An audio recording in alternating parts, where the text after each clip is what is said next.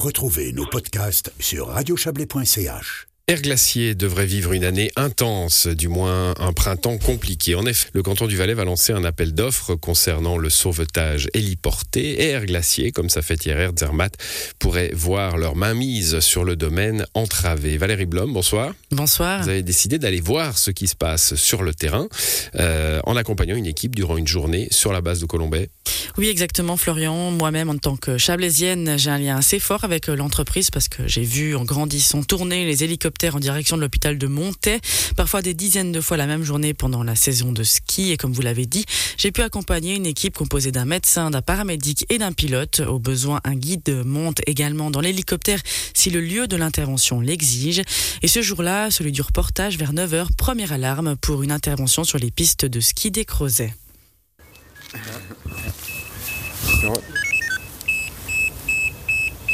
Alors là, c'est la centrale qui envoie. Nous, on attend maintenant. On attend maintenant la confirmation de nos opérations. C'est eux qui font le dispatch. Voilà, Jérémy Glacet, pilote chez Air Glacier. Pour une mission telle que celle-là, le pilote, ben, il a eu une préparation de vol avant la journée, donc on sait la météo, on sait euh, les conditions de visibilité de vent, euh, en tout cas dans la région. Donc euh, je savais que la météo, elle était, elle était bonne. Donc on reçoit l'alarme. je m'étais déjà préparé préalablement dans, au niveau de la machine. mes affaires étaient dans la machine, donc j'avais juste à m'installer dans la machine, regarder les coordonnées et puis amener euh, le médecin et le paramédic sur place.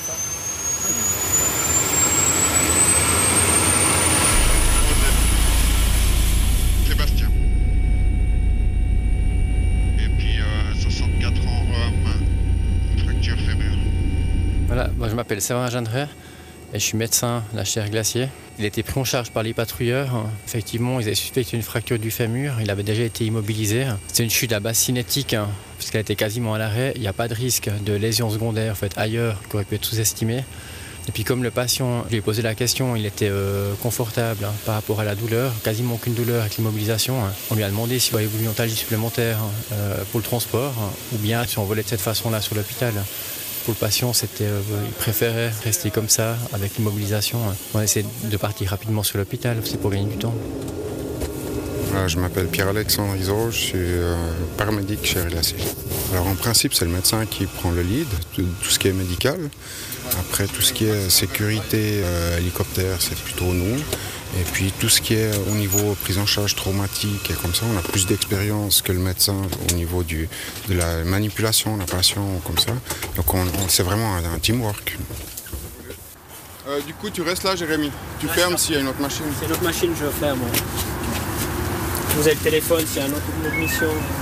Oui, la réponse c'est pas trop difficile. il y a des périodes où, il y a peut-être régulièrement des, interventions graves, parce que voilà, en hiver, on, dit hélicoptère, on pense piste de ski, mais finalement l'hélicoptère, il, intervient souvent euh, dans des situations assez assez graves. Lorsqu'on dit il y a eu un hélicoptère euh, sur un accident, c'est qu'en général c'est pas très drôle. C'est quelque chose qui au quotidien c'est pas toujours facile à gérer, ou ça fait partie du, travail et puis euh, et puis un jour après l'autre. Alors euh, c'est exactement ça, un jour après l'autre, ça fait partie du travail. Quand on rentre à la maison, ben, on a la maison, il y a une coupure. Après, comme j'ai dit avant, on, a un, on, a un, team, on est vraiment une équipe. On va peut-être euh, débriefer autour d'un café ou, euh, ou, un verre d'eau ou, une petite raclette le soir ou j'en sais rien. Donc c'est comme ça qu'on fonctionne. Après, on a aussi des infrastructures pour nous aider si vraiment il y a quelque chose qui est plus difficile à vivre psychologiquement. C'est pas forcément les trucs les plus impressionnants qui nous touchent le plus.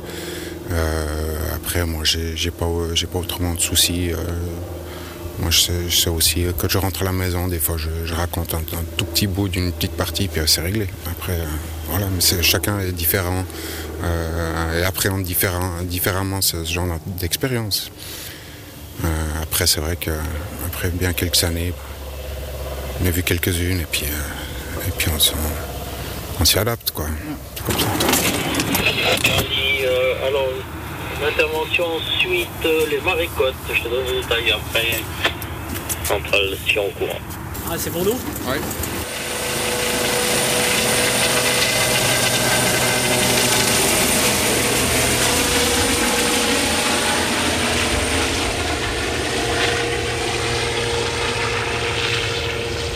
Hélicoptère qui s'éloigne en fin de journée et qui me laisse à la base de Colombay afin que je puisse revenir à la radio. Et si vous l'avez manqué, retrouvez en podcast le Sous les Projets de tout à l'heure à 16h avec le responsable du sauvetage héliporté cher, glacier Pierre Métraillé, à propos de l'appel d'offres. Voilà, et ce reportage, on peut le découvrir en images aussi, hein, euh, sur notre site internet, sur les réseaux sociaux, radiochablais.ch, bien sûr.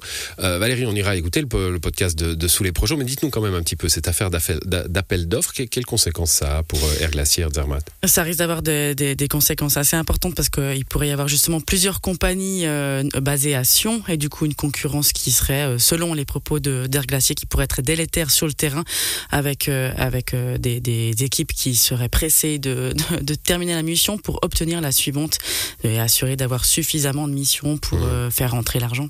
Bon, c'est un cas particulier le Valais hein, avec ces, ces compagnies autochtones. Exactement, oui, c'est un cas particulier. Pierre Maître a expliqué que ben voilà, sur Berne, il y, a, il y a aussi effectivement deux compagnies, mais qu'il y avait typiquement Air Glacier euh, d'un côté, euh, euh, la Rega, ils n'avaient pas les mêmes bases, ce qui fait qu'ils se concurrencent pas. Hmm, bon, ben on verra ce que cet appel d'offres donnera. C'est pour quand? C'est, on attend d'abord le, la publication du, cahier des charges du canton du Valais, que tout le monde, enfin surtout toutes les compagnies attendent. Et puis, ça devrait être normalement dans le courant de ce printemps et à la fin du printemps, le, fameux officiel appel d'offres. Merci beaucoup. Merci à vous, Florian.